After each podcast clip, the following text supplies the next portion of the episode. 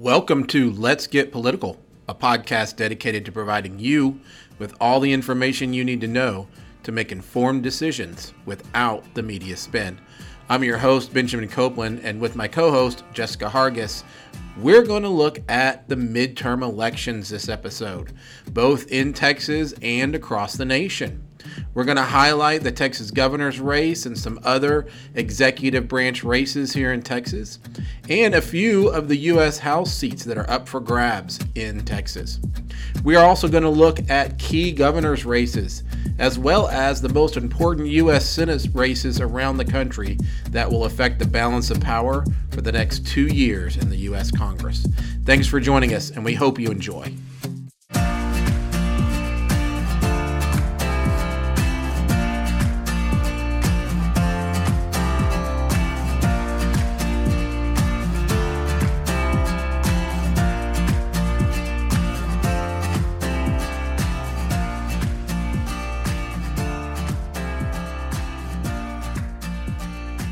Jessica, guess what I did this morning? well, it's the first day of early voting and it's raining badly. So I assume you um, skipped voting, drove cautiously to work. no, I in the horrible traffic the, that I was in. I voted in the first 30 minutes. You're such of early nerd. voting. I know. I walked in there. I said hi to all the poll workers that I always see every time I go vote. Went and voted right away because I'm a nerd like that. And also, everybody should get out and vote this year in a midterm election. How many people do you think even know that there's a midterm election going on this right year? Now? I think this year it's a lot more pronounced. I think. Uh, from what I've seen in my classroom, more people understand that there's something at stake, but they don't know all of the details. So I care, of course, about down ballot voting. I care a lot about the judiciary, and my people care about Beto. Mm-hmm. Yeah, that's it. Yeah, and they think the Senate, to U.S. Senate, is a big deal. And I'm like, guys, we don't even have anybody from Texas up on the Senate. But yeah, I think I think more people have been um, talking about it. I think that you see a lot more coverage on in the, the news um, for issues that maybe younger voters care about. There's been an uptake in voter registration lately, so that's been promising. That's good. That's good. So midterms uh, in the political science sphere, as you and I both know, gets a lot of uh, research, and one of the the main uh, things that happens in a midterm is that whoever whatever party is in the white house so right now obviously joe biden's a democrat he's in the white house whatever party's in the white house they tend to lose seats in the house and in the senate during the midterms. And of course, midterm means uh, two years after the presidential election in the mid of the term of the president. And of course, we have a federal election every two years. And in the House, they only have two year terms. So all 435 people in the House are running for election every two years. And then a third of the Senate is up for election every two years. And so that's what's going on this year. Um, so the research pretty much has two theories on uh, why the president's party usually loses seats in the midterms. One is a referendum election, that is, if the president is got a high disapproval rating, then that usually signals that the other party is going to get more seats. And of course, what we know right now is that Joe Biden has what a high 30s, low 40s uh, approval rating right now? I think at the height it's been 44. So even if he's in the 40s, we're not talking about anything significantly amazing. Mm-hmm. So he's he's underwater there. Another one uh, I'll just really quickly get to is the start, surge and decline theory, which you know, for the sake of brevity, brevity, basically means that you know, as one party surges in an election, say a presidential election where the Democrats uh, swept into the White House, uh, they then in the next election pretty much usually decline and then will surge again back and forth back and forth. Uh, de- of course this all depends on what are the issues going on that year? What's the you know what what are things that voters are really uh, think are important? So um, i pulled a poll from new york times siena which showed that Americans are 26% think that the top problem in the country is the economy, 18% say inflation. So if you inflation is actually economics. So if you put those together, that's a 44% of people think that's the most important thing. Um, abortion came in at 5%. Uh, this is something that Democrats are running pretty hard on right now. Immigration only 5%, which uh, you were surprised was so low in this poll. But you pulled a poll where immigration was a little higher, right?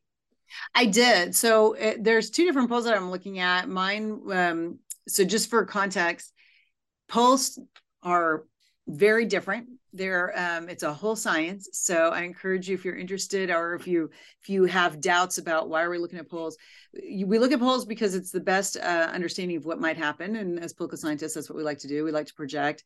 Um, polling usually you have to look at who is being polled and so that's always interesting to me. So i look at um, if the number like that 5% just seemed low i'm looking at a poll from actually I, I, have two. One is from ut austin and uh, texas politics project poll and they did likely voters. And then another one i look at is pew research which they did americans. So the difference there is of course you can ask anybody if they're not voting nobody cares right? Um, so the pew research has immigration in the top six uh, top 50s so it's way more important than yours. Now, when I'm looking at the likely voters, weirdly enough, for um, the UT poll, what they did is they combined immigration and border security, and that was 60%. So it got even higher when you're looking at Texas alone. The Pew mm Research, of course, is looking nationwide. So, I mean, that makes sense. You're living in Texas, you hear about it a lot. mm In Texas, of course, the Democrats are a little bit more focused on the abortion issue and then gun violence. Um, and so, of course, you're going to have it different depending on what their political makeup is. Mm-hmm, for sure. Um, so, what I'd like to do is just kind of talk about uh, some of the races here in Texas. And of course, the big race here in Texas this uh, election is the governor's race, which we have two marquee names going up against each other uh, the incumbent Greg Abbott, Republican, and of course, the challenger Beto O'Rourke, uh, who's a Democrat. And of course, uh, Beto ran for president two years ago and then for a Senate against Cruz two years before that. And just only lost by, was it, wasn't even three percentage, was three percentage points, right? So very, very close, especially for Texas. Fortunately or unfortunately, depending on which way you go on this, it looks like Abbott's going to run away with it. So um, the only comment I'll make here on this Texas race, which I've been fascinated by, is um, the amount of money that has been raised in that that race. You've got two big names. Abbott has been the most highest fundraising Republican in modern history. So he's raised more money than W. Bush or Perry, and they were um, governors of Texas as well. Mm-hmm. He raises almost, what is it, almost $84,000 a day wow. is what they averaged out when they look from 2013 when he started running for office. But he has run statewide elections before. He was the attorney general. Right. And so he has always been a very big fundraiser. Not only that, he enjoys it. Mm-hmm. He doesn't call people just for money. He calls people year round just to talk and say, I'm listening to the issues. Mm-hmm. And then I was looking at who's giving him money. He gets a lot of money from inside Texas um, mm-hmm. business owners, uh, people who want to do business in Texas, people he has appointed to various regent boards.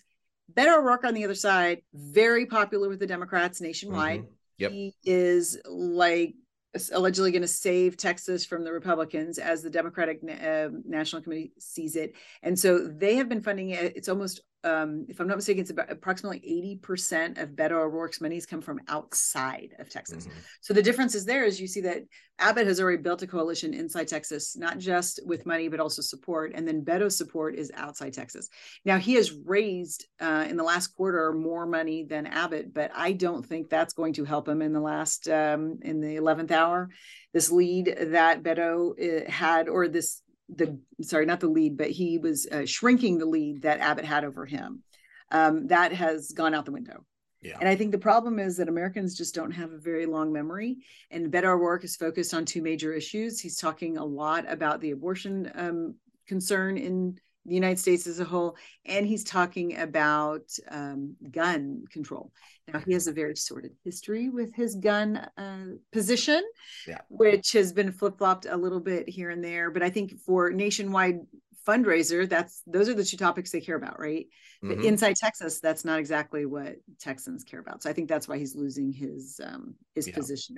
And and nationwide, uh, over the summer, uh, you you had Republicans up pretty big, but then when the Dobbs case hit, um, Democrats shot up in the generic ballot, and Democrats actually had a plus one to plus two, plus three uh, nationwide, you know, average of winning Congress. You know, it's a generic. It's you know, um, but now it looks like that Republicans have surged back ahead again, and it looks like they're pretty reliably up about three to four percent nationwide as far as who uh, Americans want in Congress. So kind of a you know a, a flippy floppy type of uh, of of averages going on there, which is which is interesting. But that's not that's not uh, unusual for American politics. Well, not just that. What is it? James Carville in the mm-hmm. 90s said it's the economy, stupid. So yeah. mm-hmm. you might care about abortion, but that's not something that might be affecting millions of people today. But mm. I did have to go get gas. Yeah. Exactly. Although gas prices were going down uh, a few weeks ago, I feel like it's gotten more expensive. Mm. And I need to go buy bread that used to cost me $4 and now it's costing me $7 for the right. same loaf of bread. So, yeah, abortion is really important for my future whatever or right. my friend's sister's brother's cousin. Right. But I got to eat bread now and fill up my gas tank today. So well, I and it's James. not just gas too, right? I mean, food is up 30%. Um, uh, you've got um, electricity uh, nationwide is up 15%. Everything's up. And that, you're right. That's and just... whether or not it's his fault, right. uh, the person in power gets the blame. Now, I did look nationwide or worldwide. I have family in a different country, and so I just thought this was interesting. But United States has one of the lowest inflation rates, less than 10%. And um, in, in some European countries, we're at in the 50s to 80s but again, I live in America, so it matters to me here. So it's not like it's Biden's fault per se, or the Democrats who are running our current government, but that's who we're going to blame, regardless of whose fault it is or what's going on. Now, I think you you said that Biden has been trying to get the numbers down so that people will not hold him responsible. Well, he's he's trying to get the gas prices down, and so one thing that he's done is tap the strategic oil reserves ahead of the midterms. I think he authorized a 15 million barrel release. Um, but to put it into perspective, America uses 20 million barrels of oil a day. So it's probably not going to move the needle too much, but it does kind of signal that the Democrats are really worried about this election. Uh, so, you know, uh, they probably should be. It's it's not looking good if you if you follow the polling.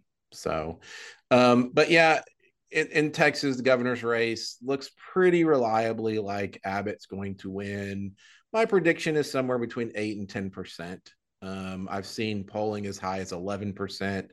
Two new polls came out today show Abbott up nine percent. So likely an eight to ten percent win would be my would be my prediction. Uh, anything below eight percent would you you would wonder what down ballot Democrats are going to do. So um, it'll be interesting to watch on election day. Um, some other Texas executive branch races we've got for Lieutenant Governor Dan Patrick. Uh, not seeing any polling on this one, but don't see anybody talking about the fact that the Democrat Mike Collier is going to uh, pull off an upset here. neither neither in the attorney general's race with Ken Paxton going against Rochelle Garza. Uh, nobody is is um, really saying anything about looking at internal polling being being any different there. Well, uh, I just um, the ahead. only comment I and you know yeah. Um, there are more than two parties on the ballot. So just mm. for those out there who are like, oh, these two guys, who cares? There are libertarians and Green Party members for the top spots. Um, they're not polling more than one or two percent. Uh, libertarians are doing just slightly better. But um, I will tell you for the lieutenant governor race, I think this one, if I might, is hilarious to me. This is a rematch of a 2018 race where Dan mm-hmm. Patrick won by only I mean, it was less than 4%, if I'm not mistaken. I mean, he did not run away with this, but that was after he had espoused the bathroom bill mm-hmm. and a mm-hmm. bunch of social issues. And so I think it was more of a, hey, don't go into that ar- arena, maybe. Mm-hmm. Um, Mike Collier is, although we may know his name and we may mm-hmm. be familiar with him, I don't think um, the general public is rushing to vote for him. I think it was more of a, a referendum against Dan Patrick's probably social issues in 2018. Mm-hmm. So I think his his lead this time around is a little bit more indicative of how Texans think. Yeah. What is it? Um, the poll I'm looking at is like 51 to 36 percent, and so Mike Collier is trying. Mm-hmm. but doesn't have the money, of course, that that. Um, but this this is a bad election for Democrats, especially Democrats in Texas. So yeah you know, again. Well, and the money, if you're going to waste some money in Texas, Beto O'Rourke has a great name. He doesn't mm. need necessarily millions of dollars to get his name out. And the Democrats nationwide think that the Democratic gov or that the governor is the most important position. And I would argue that is not as important as some of these other down ballot races. You yeah. got the lieutenant governor, lieutenant governor, attorney general. Senate, yeah. The attorney general, who Ken Paxton has a vendetta against Biden and has sued him so many times uh, in the last two years, he's going to beat uh, Greg Abbott's. Uh, Greg Abbott used to sue what Obama every other uh, day, and so I think uh, Ken Paxton's looking for um, to win that that race against his um, what's it called his uh, stats there. But um, yeah, when you're looking down the ballot, comptroller of public accounts. Nobody has a thing against no. Glenn Hegar. I mean, he seems Mm-mm. like a, a, nice guy with a nice little smile. He's done a pretty good job. Uh, the agriculture commissioner, weirdly enough, Sid Miller is one of the most vile Twitter people I've ever seen. Hasn't hurt him. Loves to tweet some really random stuff. Doesn't hurt him. He's got a big giant cowboy hat and boots. Great. That's right. Yeah, you but can't run for agriculture commissioner unless you have a cowboy hat. I guess. Uh, but the land commissioner seat that one's open. So what happened there was you know um, you've got our uh, uh, george p. Bush who decides he's going to try and um, take ken paxton down in the republican primary so he can't run for reelection. And failed miserably doing it. Shockingly. Yeah. and now you've got a land commissioner that's completely open two people mm-hmm. that nobody really knows. So this is probably one of the closer races uh, probably because of namesake. What do you think? No, I from what I'm I'm seeing, it looks like Dawn Buckingham is probably going to win this going away, at least from you know what I'm hearing uh, internally. So, oh, okay, you know, we'll see, we'll see for sure. But yeah, the polling, I think I have, uh, I, like I said, I just looked at the UT, yeah. the Texas poll. Texas Tribune has one. It's just 47 to 36, and I think it's because it was open. I didn't think a Democrat was going to win this, but no, and and um, it probably would be closer, certainly, than any of the other executive yeah. branch races. Only again because it's an open seat and there's no name recognition. Um, and this is the only, if I'm not mistaken, statewide open seat. When you're even when you're looking at the executive branch, in executive branch? Yeah. no even in the judicial we don't have any open seats in the supreme court or the court of criminal appeals. They're all running for reelection right? That's true. That's right. They've been i think statewide yeah. we've got mm-hmm. incumbents. When you're looking right. at more open seats that gets right. more that's true.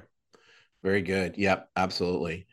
Well um let's move on to a, a few national governor's races. And i'll i'll tell you over the weekend nancy pelosi came out and said she's very confident that Democrats will hold this Congress this year. Uh, I think that's probably she is adorable. Her, I think that's her. I think I think she's uh, in fantasy land, but she's got to say something, right? So that's what she. Yeah, she has to say she's supportive. I anybody who's watched politics at all, and she's what eighty two. Oh, I have no idea. She yeah. is up there. She's been around for a while. She should know better.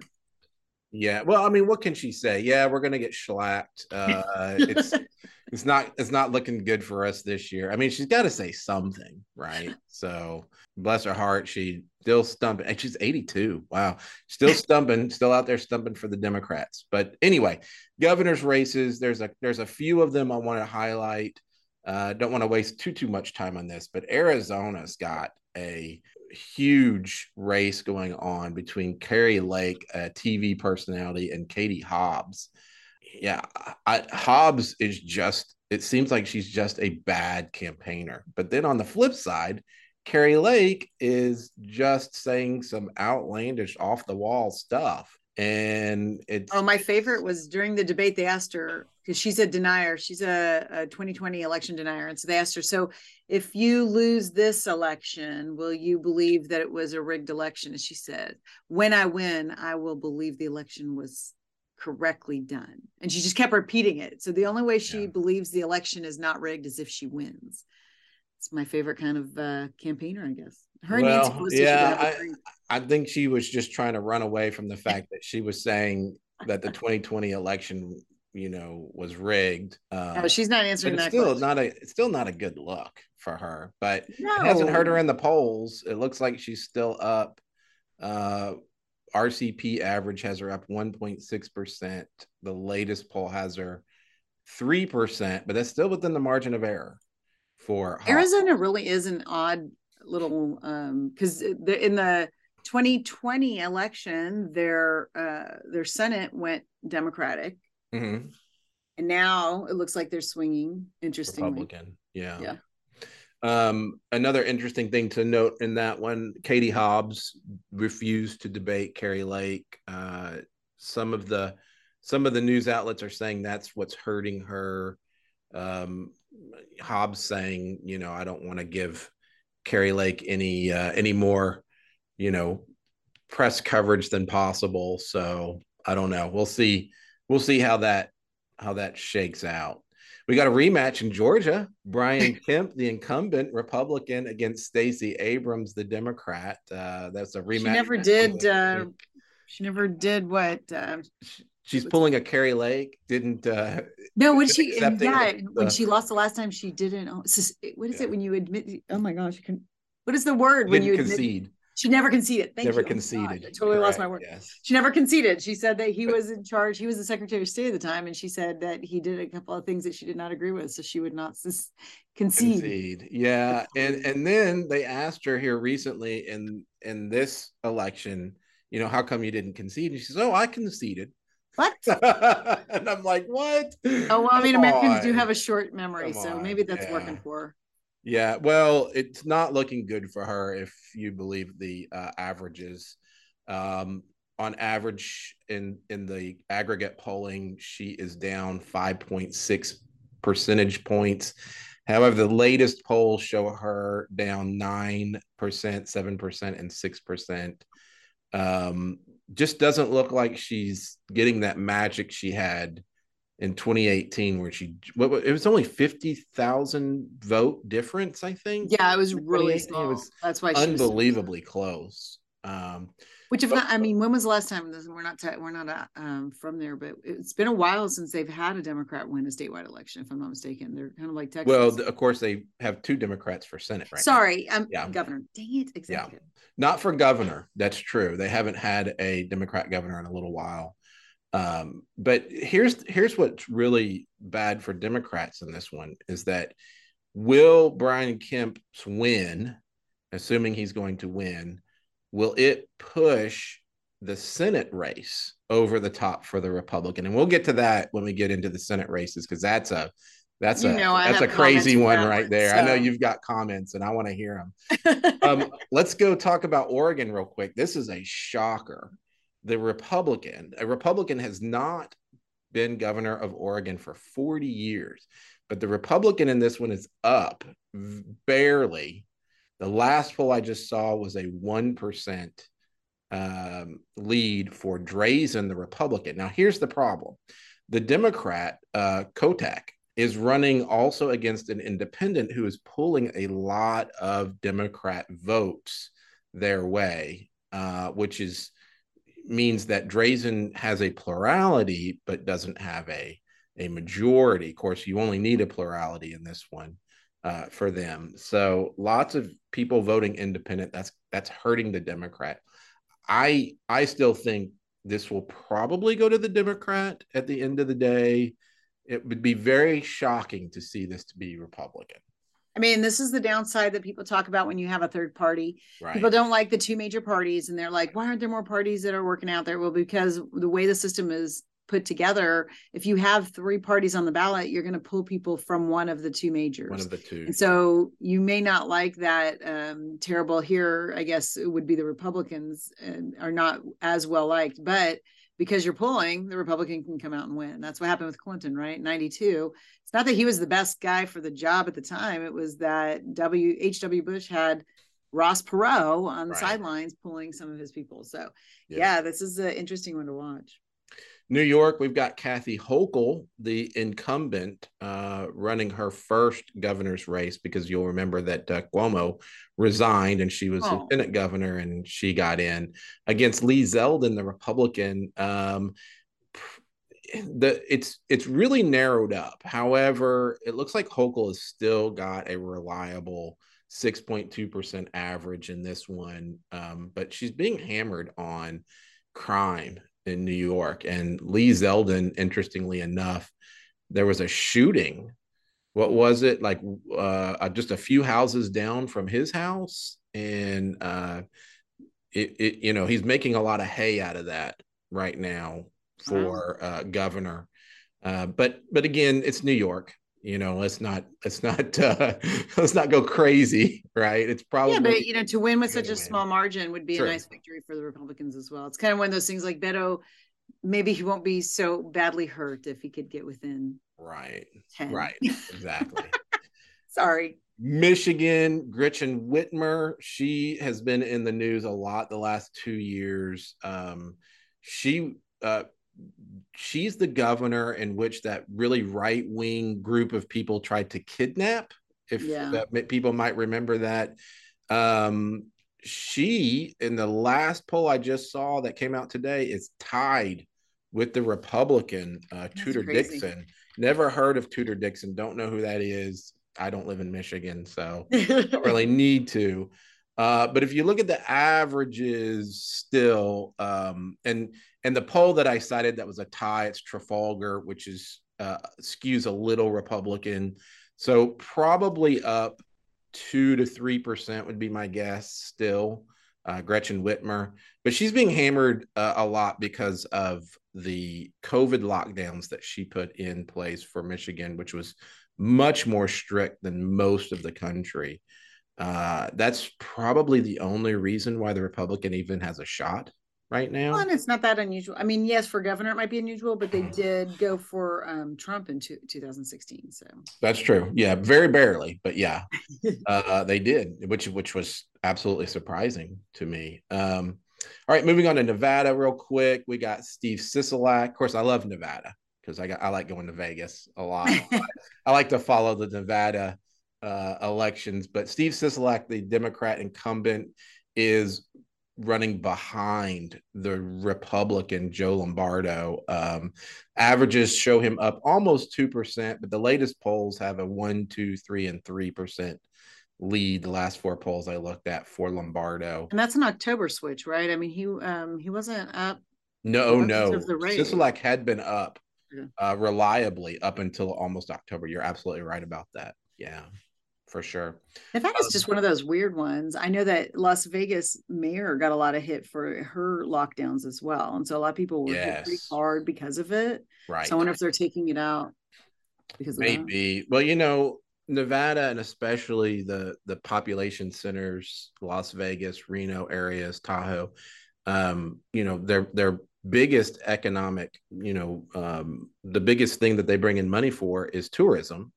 And when you lock down in COVID, I mean, that's going to decimate tourism. And uh, you know, not not necessarily Sisolak's fault. I mean, you know, what are you going to do? Um, but you're going to get blamed one way or the other. So, um, but surprising because Nevada has been um, Democrat at least the last three, four, five elections or Right. so. So, yeah, I, I don't know if this is a sea change for Nevada or uh, if it's just a one-off because this is this you know Republicans are are just doing really well in this midterm. Um, and then the last governor's race I really want to look at because uh, it's our neighbors to the north, Oklahoma. Uh, Kevin Stitt versus Joy Hofmeister. uh, Hofmeister, the Democrat, is leading in the latest polls, which uh, just blows my mind, especially in an election like this, in which it looks like Republicans are going to uh, to do well. Any idea what's going on here? You know, um, do they allow students to vote on student IDs? Because that would be the only reason. Because you know, Texas, we make sure that our uh, our youngsters don't vote because we don't let student yeah. IDs count. So maybe that's it. I I don't know. Um, looking at the internals of the polls, um, 301 likely voter had her up. Um, yeah, her had her up four percent and then a 500 sample likely voter had her up only 1%. So I margin of error is still pretty big, 5.7% and 4.4% respectively. So But it's very unusual. Very very unusual. Very unusual. I, I would be surprised if the Democrat won, but looking at the polling, it is possible. So all right, let's look at um, Senate races real quick. Um, and you know, Senate races really matter for Texas, even nationwide, because whoever takes over the Senate is, you know, going to uh, affect national politics, which will affect Texas, you know, pretty greatly. Uh, if people know anything about the Senate right now, it's a 50 50 tie in the Senate. And the vice president, who is also the president of the Senate, as uh, people who will remember their their um, political science classes of yesteryear. No, uh, she gets to break the tie, and so of course the Democrats are just barely uh, in control of the Senate, but but in control nonetheless. Um, this is going to be really tight, really tight, and whoever wins the Senate this midterm is only going to have it's either going to be a 50 50 tie, or if the Republicans take it, it'll probably only be 51 49 type of a thing. Um, but it's coming down to three states Nevada, Pennsylvania, and Georgia. So, which one do you want to look at first? Well, we've already looked at Nevada, so let's touch that real quick. Just yeah, so people... we've got the um, incumbent Catherine Cortez Masto against Adam Laxalt. Um, it She's not doing not doing well. Laxalt is up one percent, but still a statistical dead heat.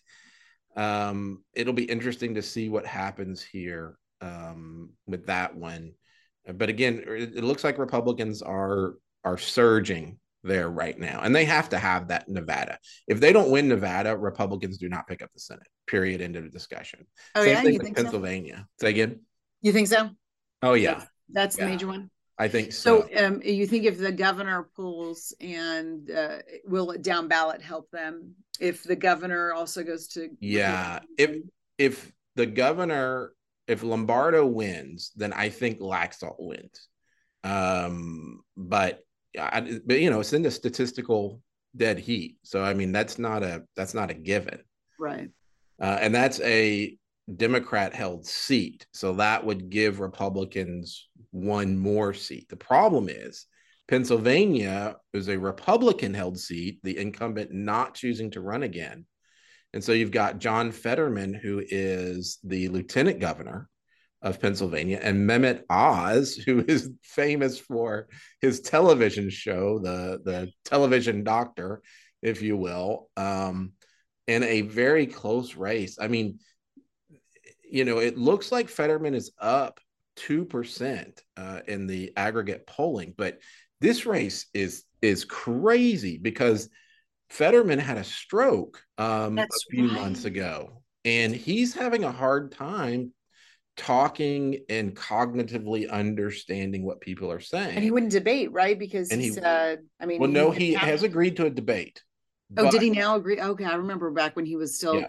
Uh, not going to get on there because of his stroke. Yeah but he is going to use monitors uh, that are going to they're going to type out the questions for him so he can okay so he can so, understand so the only thing i'll say about this one with regard to the stroke is i think he's not hurt nearly as bad as he would have been mm-hmm. had bernie sanders not had a heart attack during the his election during his mm-hmm. primary okay. so uh, for those who remember in the 2020 primary you had um, Bernie Sanders had a heart attack. He had to get off the campaign trail for a while, and then he came back, and he seemed completely normal. Mm-hmm. Um, and so I know stroke and heart attacks are completely not the same thing, but mm-hmm. um, I think that the public is now okay with a health issue coming up like that. I think in the past that would have been something a little bit more severe. What do you think? Yeah, but I think I agree with you that health issues are not as important as they had been in in the past. Um, but I think one of the difference here is that you know Bernie Sanders, when he came back, he looked pretty normal. Whereas, unfortunately for Fetterman, I mean, as normal as Bernie can be. Well, that's true, but you know, I, I I feel for Fetterman. I don't want anybody to have a stroke, but he does not look like he is at hundred percent. And uh, Biden came to Philadelphia and in an event, and Fetterman didn't say a word the whole time, which was very uh, concerning. Yeah. Um, but I'm just pulled up the polling. A new poll came out over the weekend uh, that has a, a tie 46 46. So you think maybe if he gets up on the debate stage and he's able to answer and sound coherent, that maybe he can pull back ahead? I think he's going to have to. He needs to talk because yeah. maybe he thought if he stayed silent, it wouldn't hurt him, but that's right. what hurt him the most. He's because Oz is such a flawed. I'm sorry, that guy's just. and here's one thing I don't understand, and we're going to talk about this with the next race too. Why do Republicans? Why does Donald Trump? I'm going to go on a rant for a second. Excellent. Why? Why do they put up these marginal candidates who, you know, in a in a in a you know an election where Republicans should do well? Why do they put up these these candidates that you know if you just put up a regular person who doesn't have a whole lot of you know skeletons in their past they're going to run away with these. But then you put up a, a dr oz and a herschel walker who have a lot of things going on in their past um, for oz not personal but just his politics you know are, are, what's dogging him. And for herschel walker it's more personal. There's so many uh, things yeah.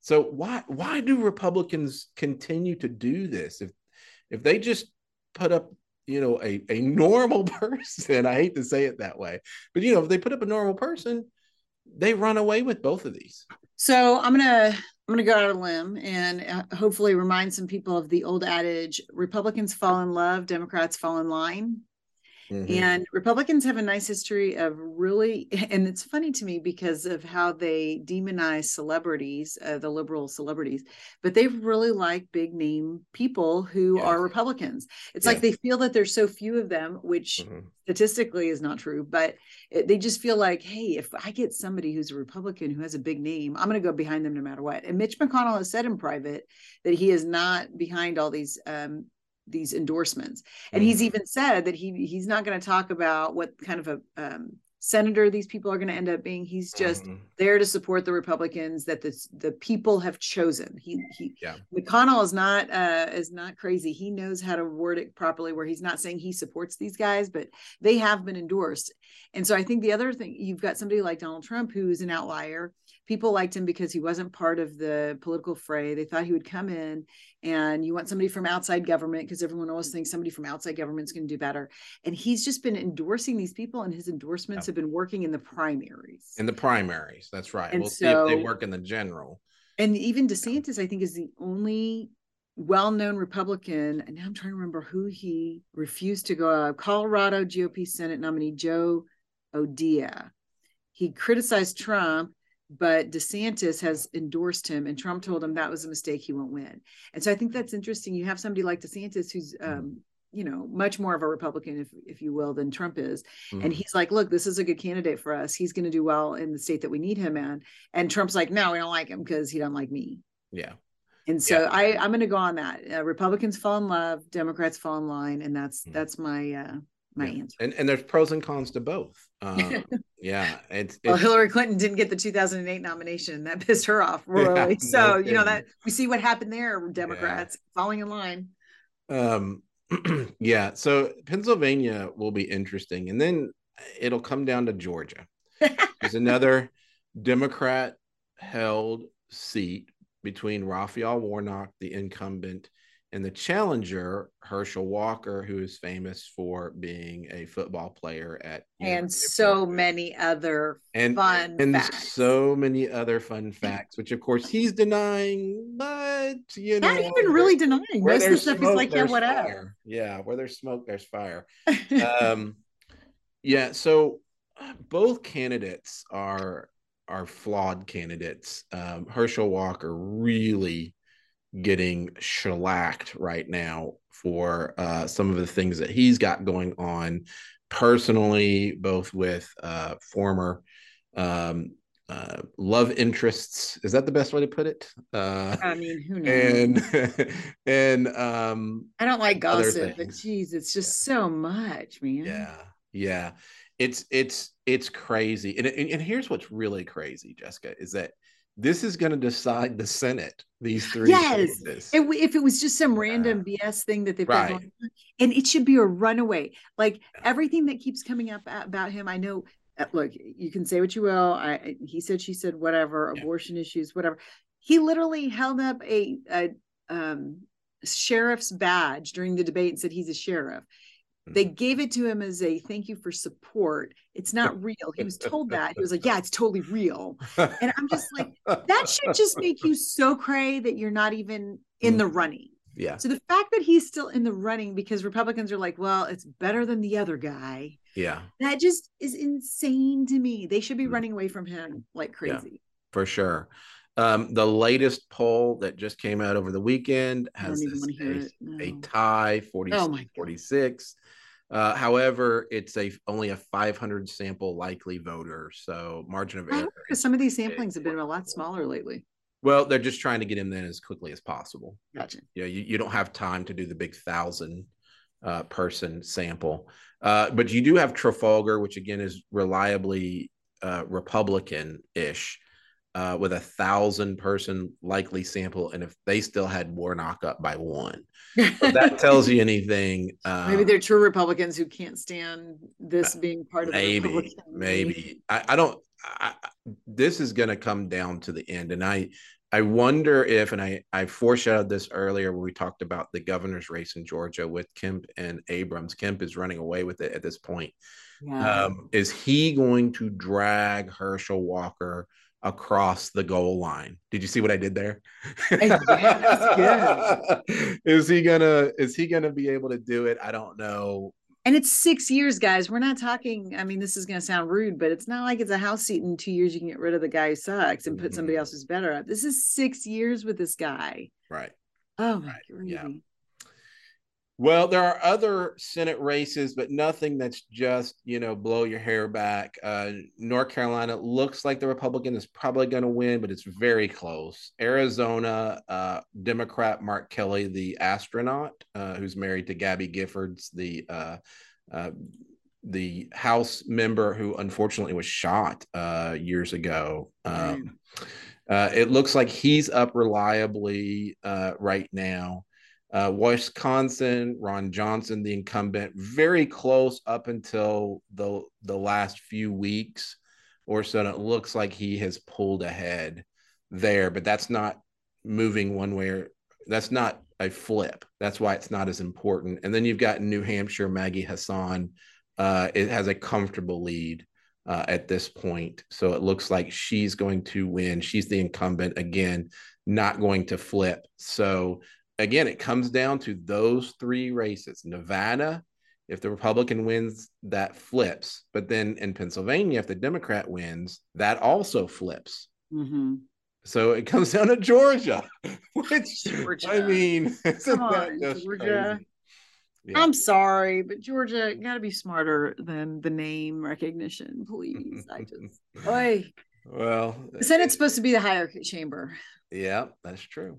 Well, let's look at the House real quick. Um, I don't think there are any major polling outlets that are saying that Democrats are going to hold on to the House. Uh, no, not if they want to be credible at all. Right. Um, RCP has a 225 margin for Republicans, and that's not counting the toss ups. You looked at 538, is that right? I Nick did. Silver's group, and he is predicting a 240. Is that what you said? Yeah, it's reliably definitely above 225. They're definitely going to. I mean, he doesn't like to say definitely. He likes to say Yeah. that they're going to win, but anything Right. can happen. Um, so let's just look at some interesting house races in Texas, uh, since we live in Texas, and that's what's important for us. Um, although, really quickly, I do want to point out one house race that is in New Hampshire. The only reason I'm pointing it out is because it, it could have um, uh, record breaking implications. Uh, Karoline Leavitt, never heard of her. Uh, and the reason I've never heard of her is because she's 25 years old. Uh, and if she gets elected to that seat, she would be the youngest ever elected woman to Congress. And of course, if you got to go way back to your political science classes in college, you'll know that you cannot run for the House, U.S. House of Representatives until you're 25 years old. So this is this is the youngest you can be, and also run uh, for a seat. Um, it has her within one percentage point of the incumbent Chris Pappas. Um, not I'm not predicting a win here, but if she does win, if and this is in New Hampshire, so these are the some of the polls that are going to close early uh, in in the in the evening. If she is winning early, it is going to signal a huge Republican wave election. Now, if she doesn't win and the incumbent wins, then it may not be quite as bad for the Democrats. I think this is a this is what we like to call in politics a bellwether in a way. Mm-hmm. We're going right. to see if, you know, where the the nation might might be going in this one election. Um, but anyway, enough about that. Let's talk about Texas 15. So, well, before gonna... we jump into, sure. I just want to point out a couple of things. So, um, a lot of people, well, hopefully, you guys know about the census and how we have redistricted. And so, Texas has earned two new House seats. So we used to have only 36 seats in the Texas House.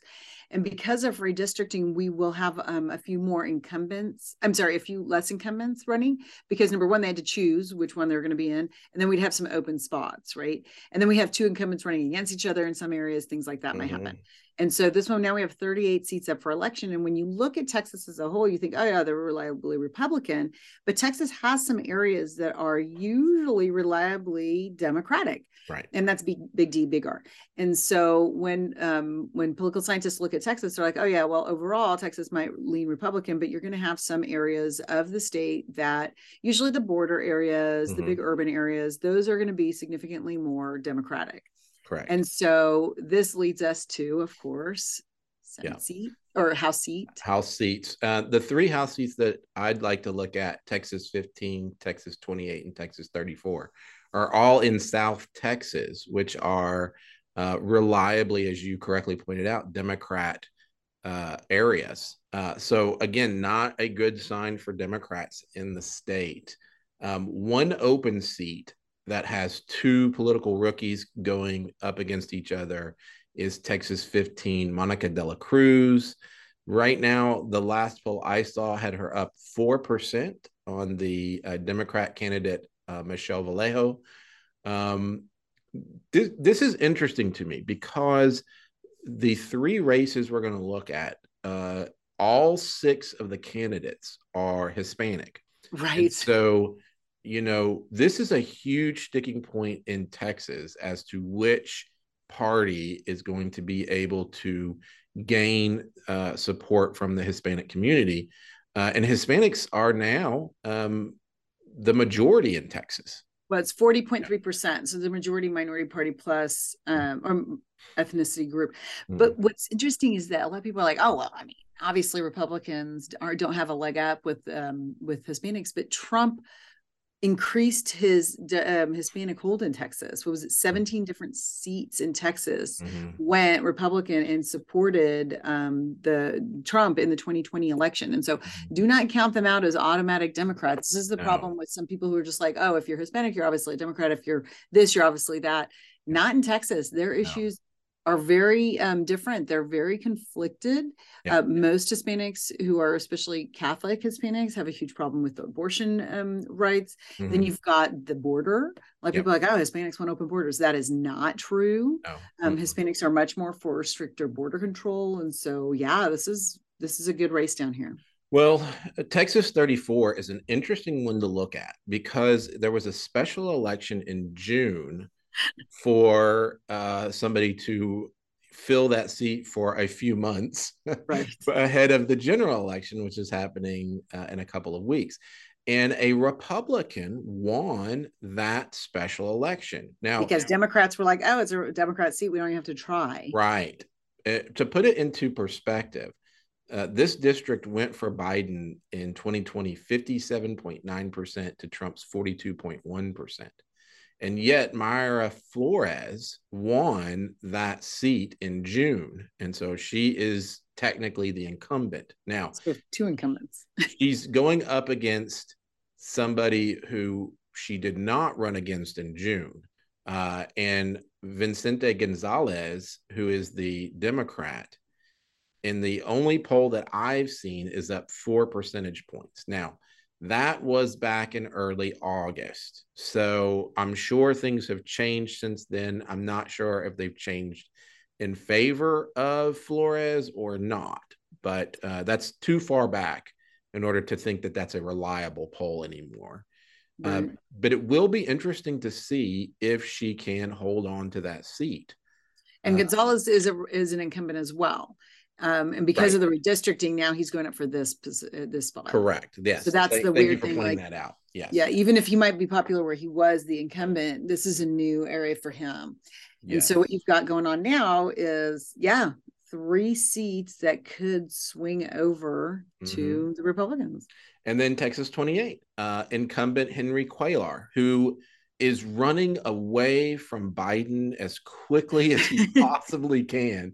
He uh, in the news, all I keep hearing from uh, Republican outlets is they keep quoting Henry Cuellar um, that he's hammering the Biden administration on immigration policies and saying yes. that the border is not secure. The Biden administration is not correct on that. Um, the vice president, who has kept saying over and over again, it's it's secure, and he's like, no, it's not, and. Uh, he it looks like he has a a very slight lead over Cassy Garcia, who is running against him uh, in that one. But that's another race to look at. Uh, that will be very interesting for Texas. Again, which way are Hispanics voting?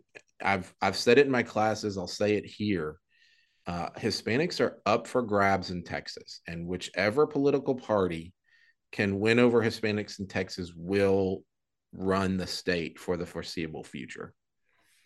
Yeah, and the thing, you know, how do you decide who you're going to vote for? Well, number one, um, if you're in that area, so the Democrats have not just um, been putting enough money down there. Like I said, they take it for granted. Number one. Yep. Number two, you've got um, Garcia. When you were mentioning her, she has raised a significant amount of money. So you mm-hmm. we talk about millions of dollars in the national polls or in the national House or Senate, but in um, in this one, it's a million dollars in just the third quarter.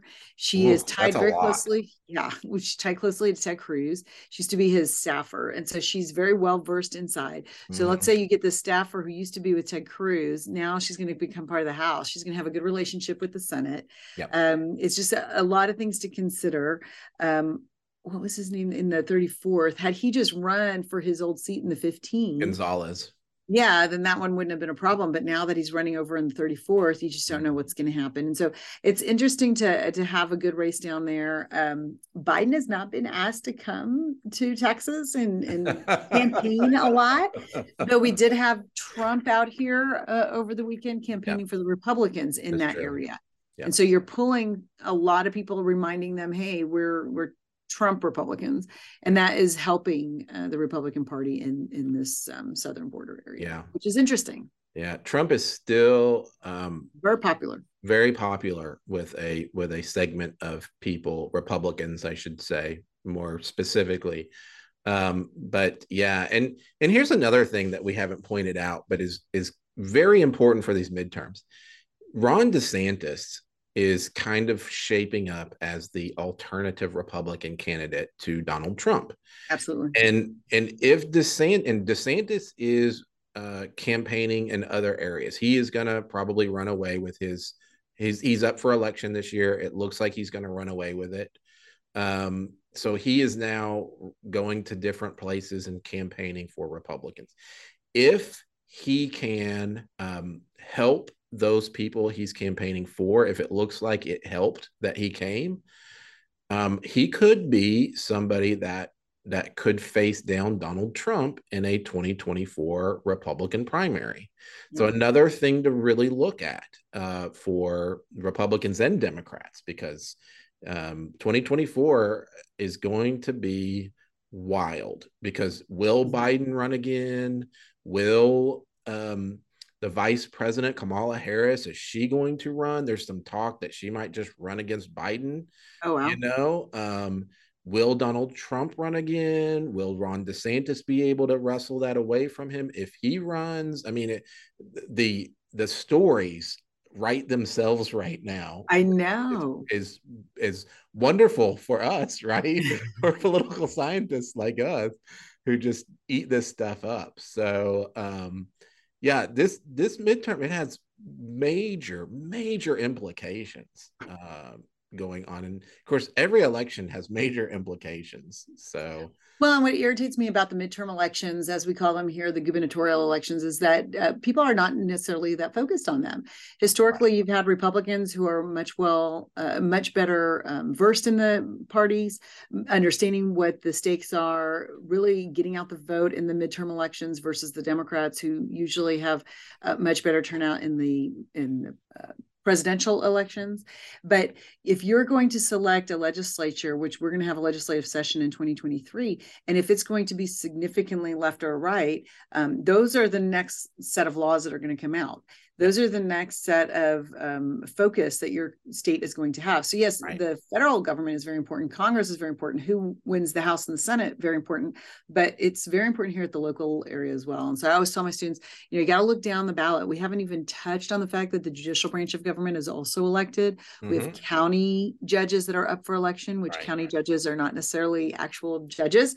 Um, they do significantly more legislative and executive work. And so Texas government is just really complicated right now, and a lot of people don't even focus on the judiciary. There's uh, there are a few spots in the Texas Supreme Court that are not even Texas Supreme Court and the Criminal Court of Appeals that are not even uh, they don't have um, challengers. And so these are things we haven't had a Democrat in the Texas Supreme Court in since the 90s. Yeah. And so nobody's really focusing on this. And my students don't even realize what these people do. But um, very important, very important election that's well, about I to just voted this morning and the, the, Texas Supreme Court, all three um, seats that are up for election, um, they are held by a Republican right now. There is a Democrat challenger for all three of them. So it's the Criminal Court of Appeals without a challenger. Uh, yeah, but I did. I don't remember seeing the first uh, seats two doesn't have a challenge. Yeah.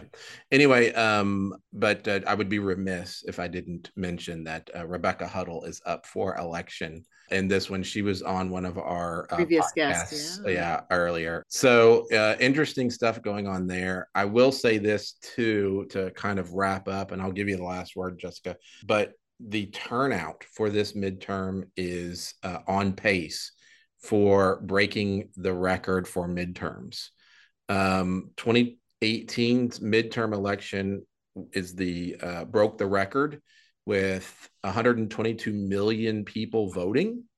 Uh, so far in early voting in in the United States, 5.8 million people have already cast a ballot in 30 oh, different states. So, and that's just within the first couple of days of early voting. So, if that tells you anything, uh, people are aware of this one. Uh, it's it's and it, maybe it's because of the you know there's such a division right now between Republicans and Democrats. Maybe more so than uh, what the 60s and 70s since the 60s and 70s. Well, the the issues are interestingly contentious mm-hmm. as well. Like I said, it's funny because you, you know after the Dobbs decision, everyone thought that's what the referendum is going to be. It's yeah. it's going to be all about abortion yeah. on the midterm. But since then, abortion again it does affect people and if you have ethical or moral problems with it that's one thing but when you go to the grocery store when you go get gas that hurts mm-hmm. you today and yeah. so i i'm still espousing to it's the uh, economy stupid yeah Now, what's interesting, um, the only th- couple things I want to say then is that Texas has a early voting time frame. Mm-hmm. You have the next two weeks to vote in early voting, so you don't have to wait till November eighth, which is of course right. voting day. Um, it's not that hard to vote in the state of Texas. Uh, you've got a lot of great opportunities to vote. You're allowed to bring in a voter guide. That's something I do. Yep. I am not, there's no possible way I can memorize all these names of the people that I want to vote for. Um, and even trying to remember all the parties of the people that I want to vote for. So I always get a voter guide ahead of time. I highlight it. It has to be on paper. You can't have your phone out or electronics. That's mm-hmm. not allowed in the voting locations. Right. But you can have a voter guide, highlight who you want to vote for. Then when you get to the polling, it's not that hard to go in, punch all the numbers, go all the way down ballot, especially if you've taken the yes. time ahead to look through them. And then Absolutely. the last thing I'll say that this hurt one of my students, and she was like, I was surprised by this. You cannot wear any shirts, hats, buttons, anything in the polling location within 100 feet of the polling that has the name of somebody on the ballot. Yep. But she was like, "Well, I wasn't even supporting," and I'm like, "Yeah, that's not really the law is the law. So um, you got you make sure that when you go to vote, you're you're not wearing anyone's name or or um, have any political party affiliation on any of your stuff because they will stop you from going in and voting. And it's not because they don't want you to vote and they're suppressing your vote, it's because that's the law. Right. And so just know that there are some rules and regulations around it. If you want to know more, the Texas Sec- Secretary of State website um, is very easy to um, click around and learn all the rules and regulations for you to vote. And so um, I encourage everybody to go out there and vote. You know, cancel me out that's fine whatever um but it's it's something that you have the ability to i like yeah, working go, where i can vote. go vote go vote go vote go vote. Let your voice be heard. It's it is a it's a privilege and it's a duty you know to go and vote uh, have your voice heard. So you can vote now. Today is the first day for early voting up until uh, november 4th and then uh, if you miss that you can vote on election day, November the 8th. So please Absolutely. go vote. Absolutely. Take your your ID. You will need your ID in order to go vote, but but go vote. It's very very important. It's always important to go vote.